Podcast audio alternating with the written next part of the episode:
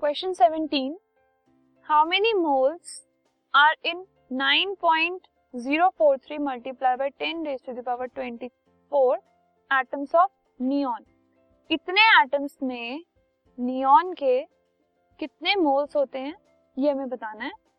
सो so, ये हम जानते हैं कि 6.022 multiply by 23 10 raise to the power 23 atoms neon के होते हैं वन मोल में। एक मोल में इतने होते हैं ठीक है?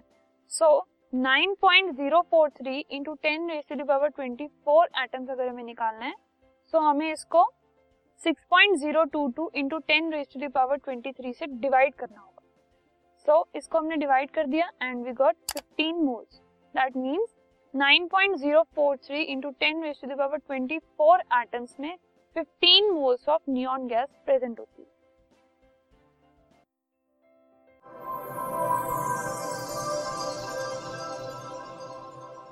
This podcast is brought you by Hubhopper शिक्षा अभियान अगर आपको ये पॉडकास्ट पसंद आया तो प्लीज़ लाइक शेयर और सब्सक्राइब करें और वीडियो क्लासेस के लिए शिक्षा अभियान के यूट्यूब चैनल पर जाएँ।